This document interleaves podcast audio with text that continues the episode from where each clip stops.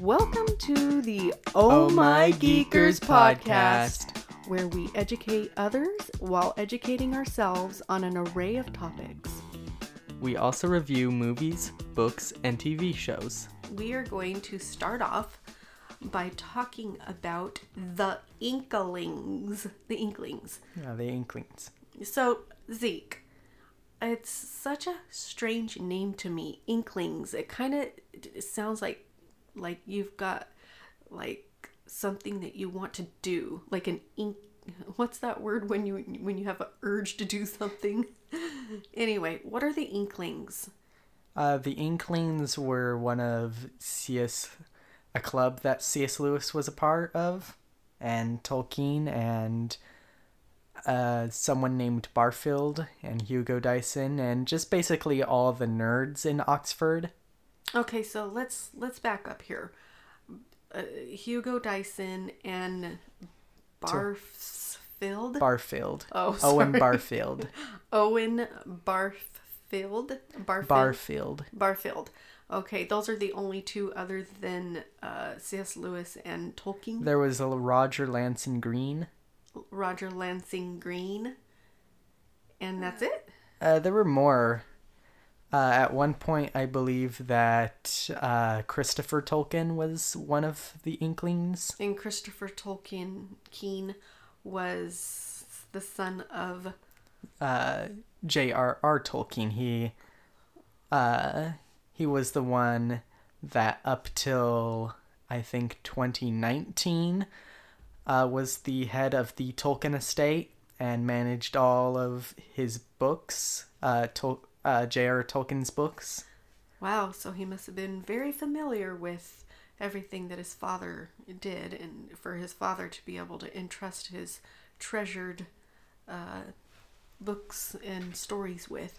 So let's talk a little bit about um, these men and the Inkling who were called the. Well, was the group the Inklings or were they the Inklings? The group was called the Inklings that they were in, Oh, okay. and they had made it. what did it mean? They were basically they would uh, Well, read off- and write Sorry to interrupt, but why did they name it Inklings? like ink. Oh. Sorry. Okay. Inklings. So, give me, like, there's got to be another word in there. Like, kind of like, uh, like little, little writers. Small. Small? Yeah. Okay. Wow. That's neat. I wonder, but they were huge writers, though. Yes, they were huge writers. Um, Roger Lancelyn Green uh, did, I would say, rehashes. I would believe you would call them. He did rehashes of Robin Hood, uh, King Arthur, and the Iliad to make them uh, more, uh, make them a better intertwined story and to have it more easy for children those days to understand. Oh, I like that. That's really neat. How was he able to do that?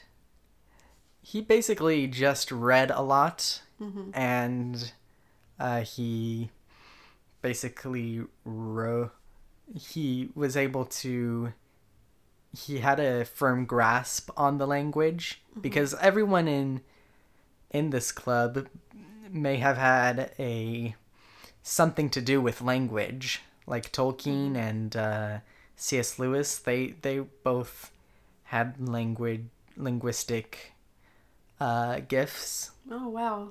So maybe most of them were just their gift.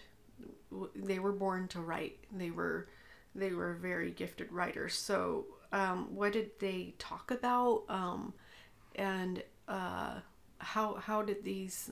How did where was it located and It was what a- was it like? it was in a pub in Oxford A So- pub. yeah a pub Uh-huh.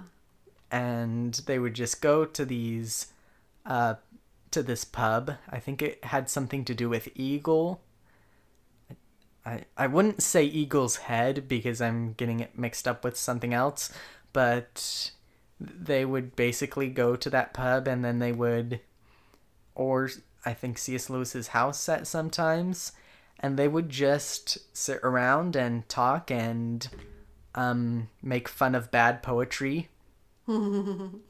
So, what's considered bad poetry to them? It was a certain writer that Oh. they that they would just read, and they would try to read it without laughing because it was so bad. You know what's so funny about that? Sometimes uh, artists um, or creatives will look at other people's uh, artwork that they to critique it to to almost encourage themselves. I know it sounds kind of cynical, but that's what artists kind of do. Actually, artists are really their worst critic, to tell you the truth. Um, and they accept criticism, but only from their very closest friends. And even at that, they they really it's really hard to take criticism. I, I guess anybody would agree with me on that one. So with these pubs, what what were they set up like? I mean, because in America, when I think of a pub, I think of you walk right in. There's this huge long bar, and all the alcohol's in the back, and then somebody comes up, the bartender comes up and says, "What do you want?" And you're not even really looking at your neighbor, um, or it's really rowdy and there's a ton of people in there. Like, what's the difference between an American pub in our day and age in 2021 as opposed to a pub in was it London? It was Where- Oxford. Oxford. Okay, I'm not good with. stuff. Oxford in the 1930s, 40s, and Yeah, 50s. what did that look like? Well, nobody was social distancing. nobody had masks. Okay. That's the main difference. Uh huh.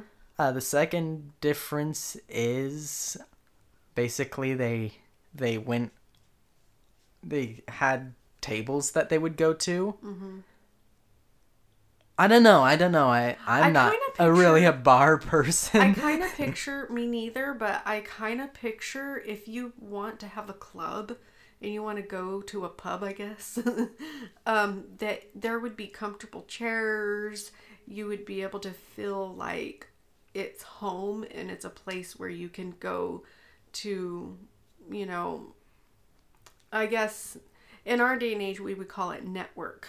You know, if you're going to go to somewhere with other creatives like yourself, you're going to want to pick the coziest place on the block and you're going to want to sit together and uh, I wouldn't even want to talk about my writings in public because what if someone was in earshot and they would be like, "Wow, that's a great idea." Anyway, I know I'm getting off on a tangent. Well, that sounds neat. Um, so C.S. Lewis had friends, and he had a lot of inspiration and ideas to bounce off of uh, from his friends, and I think that's great. So, oftentimes we always attribute everything to the person who's done, you know, the works, but there's always, always someone to uh, thank. There's always in a book when you open it up uh, someone to thank. What do they call that at the beginning of a book? It's called a dedication. Yeah, usually a dedication or or something of some sort. Um so um let's talk a little bit about some of his fiction books. So what is one of your favorite fiction books of C.S. Lewis's? His space trilogy. Oh, so tell us why. What get just uh run with it, Zeke. Um, basically, uh, his space trilogy came out of one day he and Tolkien um, were talking about how much they hated uh, the modern depictions of uh, science fiction and most in particularly space travel and time travel. They didn't like how movies and modern books uh, really portrayed that. So they had a coin toss, and one of them would get to have to write a time travel story, and the other one would uh, write a space travel story.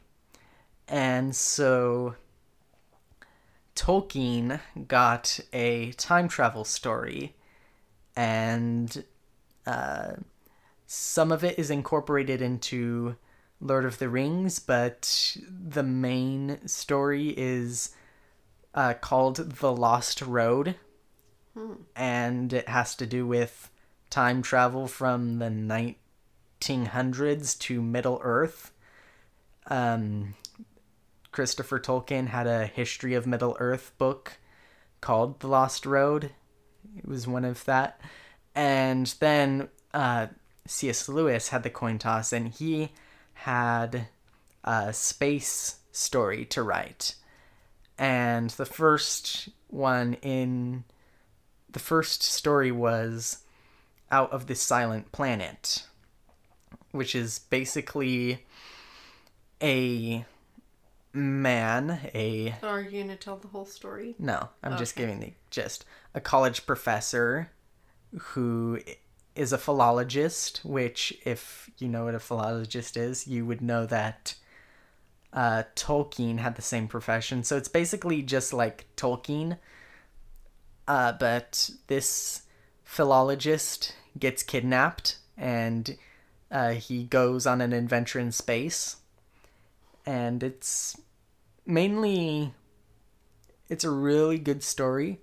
Another good story. Can oh, I was going to ask you to tell me the moral of the story, but um, if that gives it away, I don't None of know. them really have a moral to Oh. them. You would say Oh. that they would have a moral because they're not just a bunch of random stories. Mm-hmm. But An overall moral. I don't think you would say that there would be an overall because moral. I thought like within the the hero's journey that every uh you know author kind of wants there to be um you know a story with either redemption or nobility or you know integrity or just humility something that that every human longs for yes, of course, that's what it is. like but closure or but mm-hmm. also the best authors make it to where you can see multiple uh, morals. without saying that there is. Yeah, because if you just know what the moral of the story is, it's just mainly just propaganda. Yeah, you know what's so funny? That's why I like the Penderwicks, the um, written by Jeanne Birdsall. She just kind of moves you along through the lives of the Penderwicks to where you figure it out yourself. Like, what is the moral of this situation, or what is what is going to be the redeeming factor in this situation? And a lot of these writers um, love uh, C.S. Lewis and Tolkien, and um, they're very inspired by them uh, because of those very things. Yes, So- another another work of his would be the Screwtape Letters. Ooh, yeah. What What do you like about the screwtape letters? It's just he mixes his uh, theology work with a narrative, and it's very interesting because it's from the side of evil. You're seeing what basically the devil is thinking. hmm It's almost like uh, I read a book a long time ago called The Strategy of Satan, and it's almost like that. It's almost where we tend to forget when we're when we're in war. Um, we kind of tend to forget the strategy of our enemy, and uh, when it's happening to us, um, when we're being attacked, we don't realize we're being attacked until we're being attacked. So it's it's really neat to listen. I, I like listening to it on audiobook. I really wanted to go see the play uh, because plays are very impactful. But um, Yeah. And then the third, uh, one of the best ones, which everyone will probably agree, is The Chronicles of Narnia. mhm. what's your favorite book from the Chronicles of Narnia? The Silver Chair. Why? there are just so many things. I just Well, pick one. well, just the aesthetic of it. Mm-hmm. Just I don't know how to describe it. It's just I don't know. One of my favorite books from the Chronicles of Narnia, of course, Lion, the Witch, and the Wardrobe was the first one that I read, and I was just really, um, just fell in love with the character of Aslan, um, and just, just even some of, uh, some of the quotes that you can pull out of there and actually really feel like, wow, this is really a depiction of Jesus. But um, so I love the analogy uh, from the Chronicles of Narnia, but I really like the horse and his boy. There's something about that book. Um, I think even in the beginning part of the story, and I won't give it away, but the beginning of it really, really makes it, you feel it's intense. There's an intensity to it. And for an author to create intensity even in your own heart while you read something is really good. If an author can do that to where you're like rooting for the character, um, that's a good that's a good book. So if you haven't read The Chronicles of Narnia, please start off with what book, Zeke? Well, They go I would order. say probably Lion the Witch in the Wardrobe, but what C.S. Lewis wanted was for people to go and read Magician's Nephew 1st mm-hmm. mm-hmm. Because he wanted you to read them in chronological order. Mm-hmm. Yeah, I think if you buy the book, they are in chronological, like all, the books the all together. complete volume. yeah, they're in chronological order, um, but they're nice to have on the shelf. I can say they're timeless uh, stories. You could read them over and over and over again, and you'll always find something new. so. Um, with that being said, why don't we go into talking about World War II? I know he was in World War One, but now he's in World War Two. What was going on with World War Two? Hitler was trying to take over the world. Okay, and how was uh, C.S. Lewis's part of the world affected by this? Well, uh, the Germans were bombing London, so a lot of the children were sent off to the country, and he took in a few children uh, to help them uh,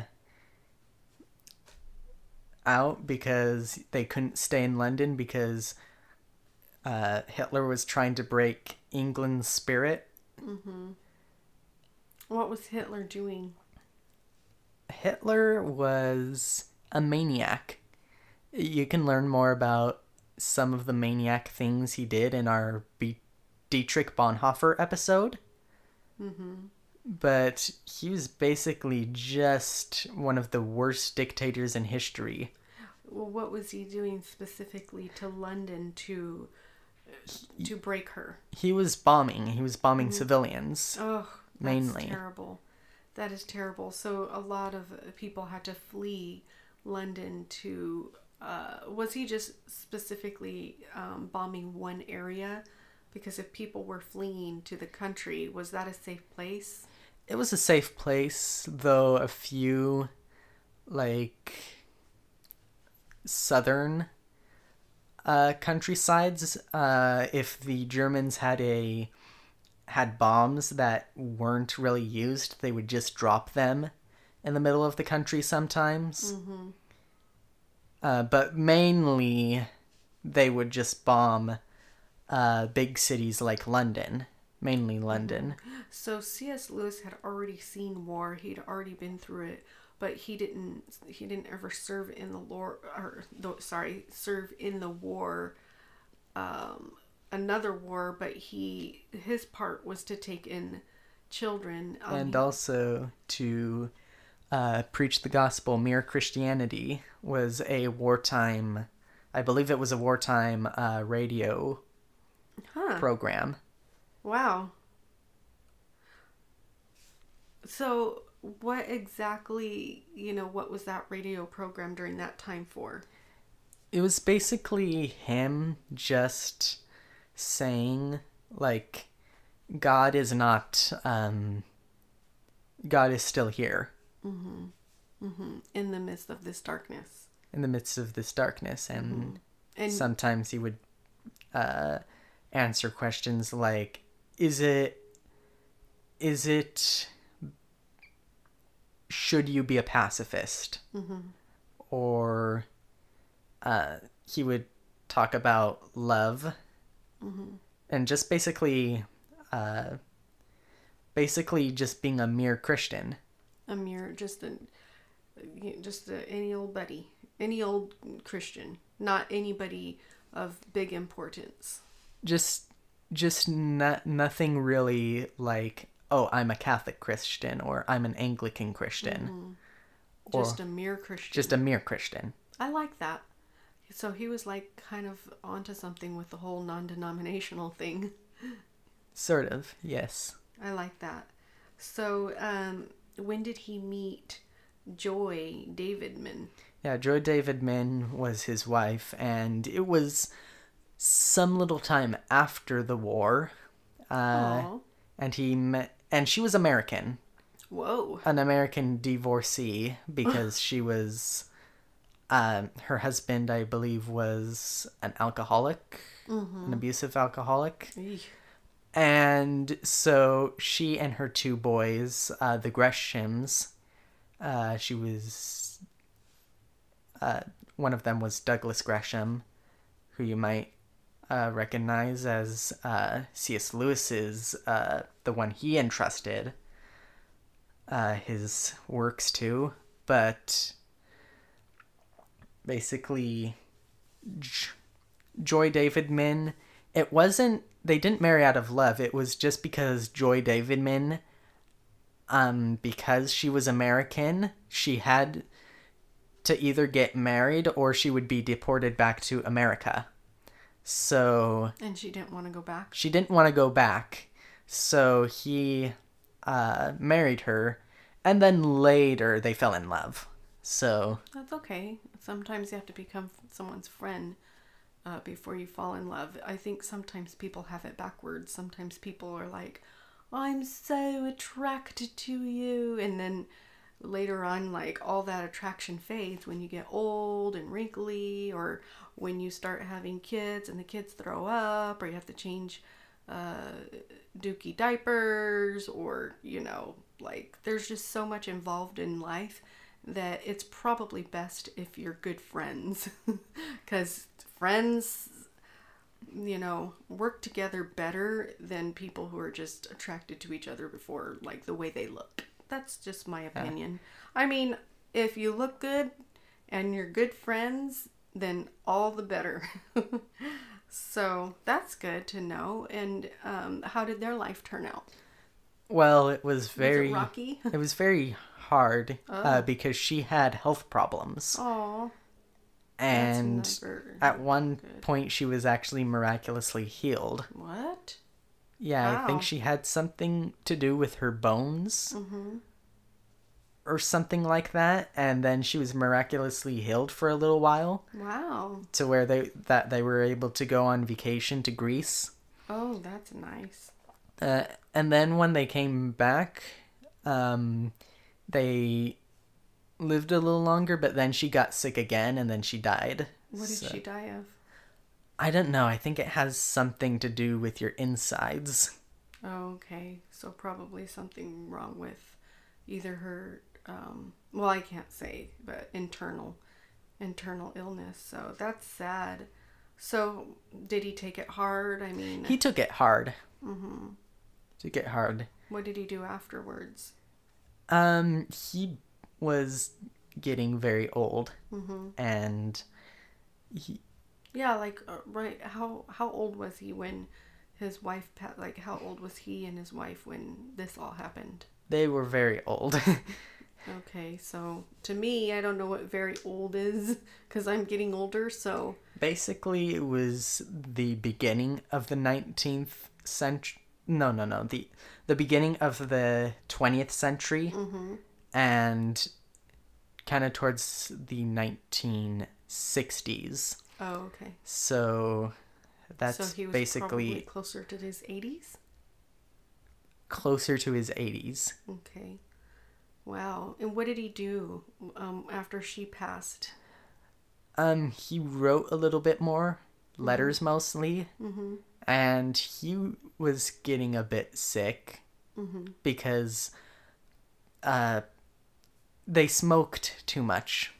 Mm-hmm. That was definitely a thing. That was definitely a thing, and uh, a lot of people, mainly authors that you read from that time period, they would die of pneumonia and other lung-related problems, inflamed lungs. Mm.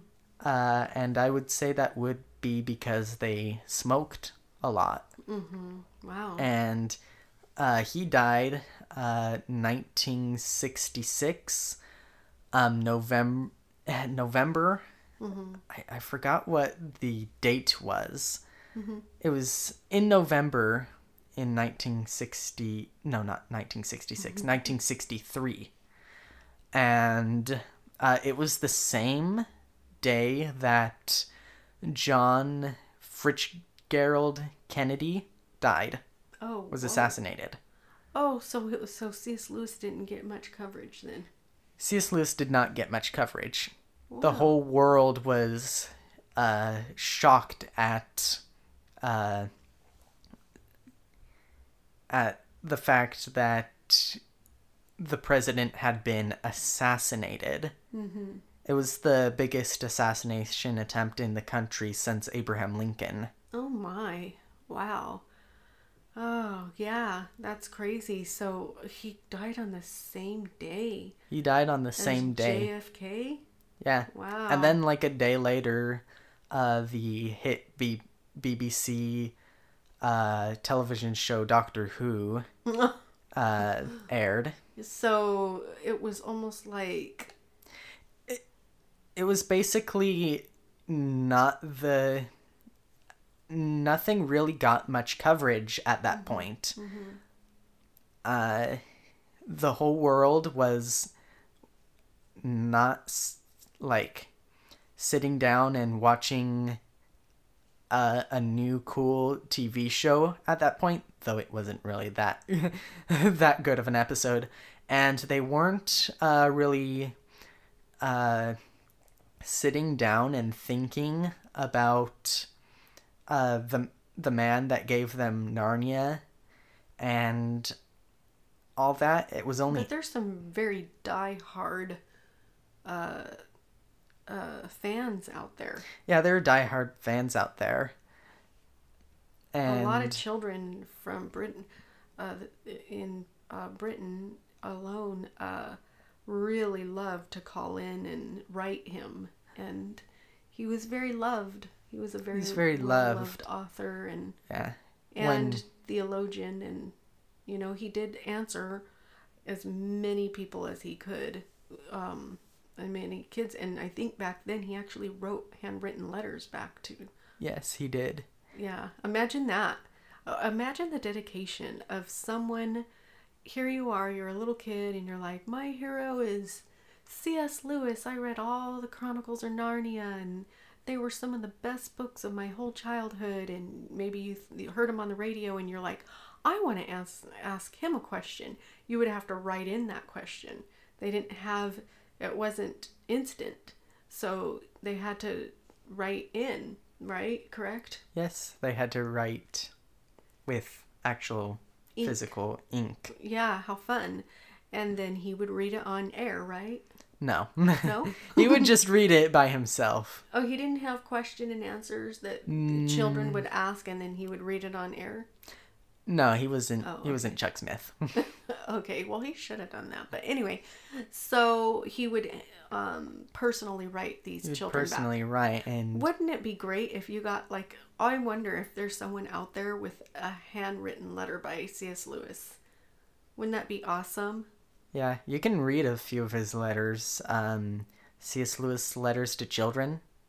Oh, that's cool. Oh, I would like to read that. So where would I find that? The library. They kind of never have anything like that there, though. Well, that's where we had it. oh, really? You read it? Yeah, You I read read it. I Oh. read some, and okay. he even um, talked about some of uh, Tolkien's work before it ever came out. Mhm. How many books in all? I I want to say around fifty-seven books, but it could be more. Did C.S. Lewis write?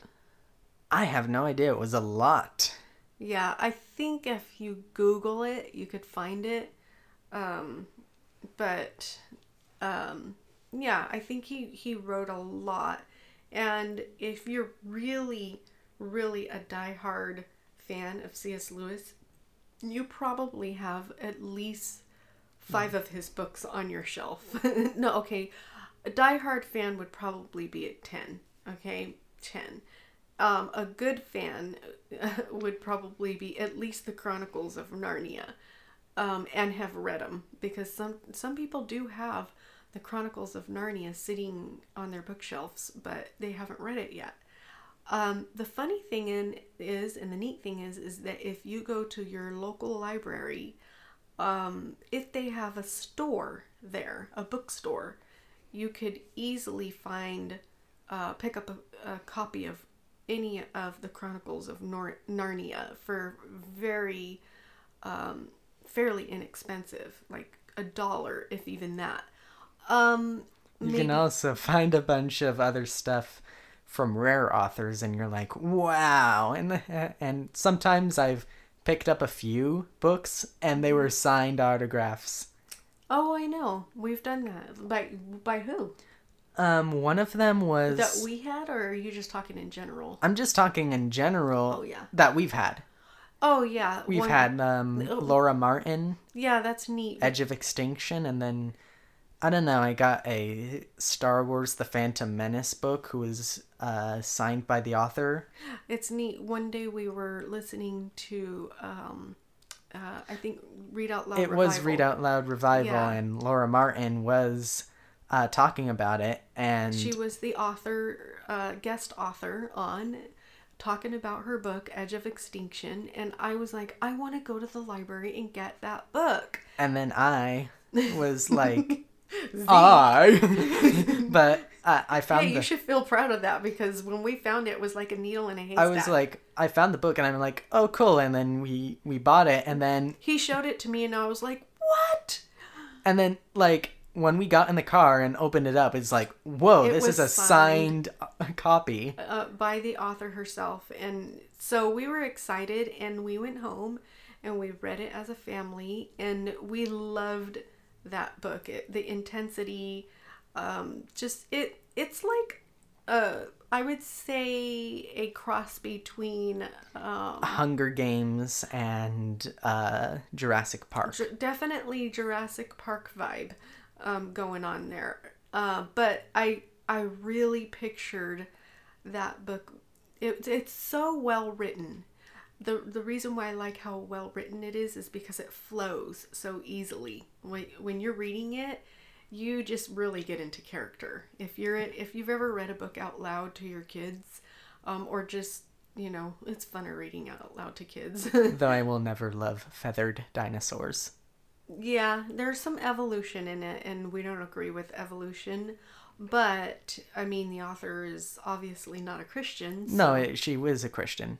Oh, oh, okay. Well, you know, Not every Christian is a, uh, like a young age creationist, or yeah. they are, but they just, they just believe in mainstream science because I, I, yeah, she's a teacher. So yeah, yeah. A, a lot of teachers have been kind of, you know, indoctrinated because that's what they did. They go to school to become a teacher, um, and they teach, and they have to teach what is you know what they're told to teach so that's that if i've had some really rare teachers uh, science is a hard one to get past if you're teaching in the public schools but um i've had some rare teachers teach exciting things and has they've been like really uh, engaged with the students and um, you learn the curriculum, but for the most part, depending, uh, for the most part, you're just going to get a really long lecture or monologue, and that really steals the fun out of learning, in my opinion. Some kids are really great at learning that way, but not a lot. The majority of kids are very interactive and they want to uh, be interacted one on one typically, but I know I'm going off on a tangent because this has nothing to do with C.S. Lewis. We just started talking about authors, which is fun. I think I think people should talk about their favorite authors and uh, favorite podcasts. One of our favorite podcasts is Read Out Loud Revival, and as an adult, I did not think that I was gonna like uh, listening to it or enjoy enjoy it, but it really inspired me to want to write a novel. And so I had a novel idea, and uh, I actually feel led by the Lord to write my novel. Um, I, it's kind of my baby, and I neglect my baby. Unfortunately, I CPS would be knocking on my door if it was a real child because I see it as this huge mountain, and and I I really really want to put into it the right things and Zeke is very helpful. This is kind of I mean, I guess you could call us thrashlings because mm. Though my baby is fat. yeah, Zeke's baby's fat. How many chapters do you have? I don't know, but I'm on chapter 31 or 41, I would guess. Okay, you're in your 40s and I'm really only in elementary school right now. I think I'm on chapter 5 or 6. I tried the NaNoWriMo writing thing and I was it doesn't work. It doesn't. I was doing really really good. Um and I was filling in, you know, and I don't even know how to describe it. I was filling the pages and it really got me back on track, but um the NaNoWriMo writing um uh uh, what is it? Their App. Well, it was our, their website was so glitchy, and so I would go and I would put in my numbers, and it wouldn't uh, turn over the next day, or it would just. It was almost like it was purposely sabotaging me, and I really felt like I was on a roll and that I was going to win this thing if I really stuck to it. But I really feel that for me, um, I need to not rush it. I need to take my time, but then I kind of the problem with me is is that I go from one extreme to the other. But Zeke asks me pretty much every week, sometimes every day, have you worked on your book? And I know if I die without working on my book or getting it finished, uh, Zeke would probably take it up for me, right, Zeke? I guess so. because I, I like it. He likes the story plot, but I need a ton of help figuring out pretty much the hero's journey and kind of like the climax of things and you know plot twists and I don't really know a whole lot of about writing but I like to learn about it and I'm I know when I'm reading a good book for sure. I know like when Narnia. Yes, like Narnia, the Chronicles of Narnia. Those are really good books and I like to get into we should actually do just uh, like 10 books that we really like that we like to read. Mine would be more children's novels because those are kind of the only ones that i've read. Uh, besides i think i have read um, wow we really got off on a tangent here but it's kind of interesting. Um, who was it uh, francine rivers Francine Rivers. Yeah. She she's a good author. She is a good author. She I like how she ties everything in. And I don't remember the book I read of hers. Um I, I'd have to go look at I think it's ah okay, I read it a couple of years ago and it was an older book of hers that she wrote, but it was really good. And it actually happened to line up with everything that I was going through during that time in my life. So I was like, this is trippy, this is creepy, but it was a good story plot and storyline. And she even toggled between uh, two different worlds, which I really liked. And she toggled between a city life woman and then a woman who was in the country. And I'll have to get back to you guys on that book. But we are going to wrap up our series with the life of C.S. Lewis. And if you have never read a C.S. Lewis book in your life, pick one up. Pick up a book. Uh, go Unless it's. Dymer. Oh yeah, why? Why? because that was the atheist book. yeah, yeah. Dymer was his atheist book. Don't start with that one. It's really not. it's very depressing. It's depressing, and it's not a popular book anyway. Um, if you want to start off, uh, if Do you, Narnia. yeah, if you are the theological type, um, start off with the Chronicles of Narnia.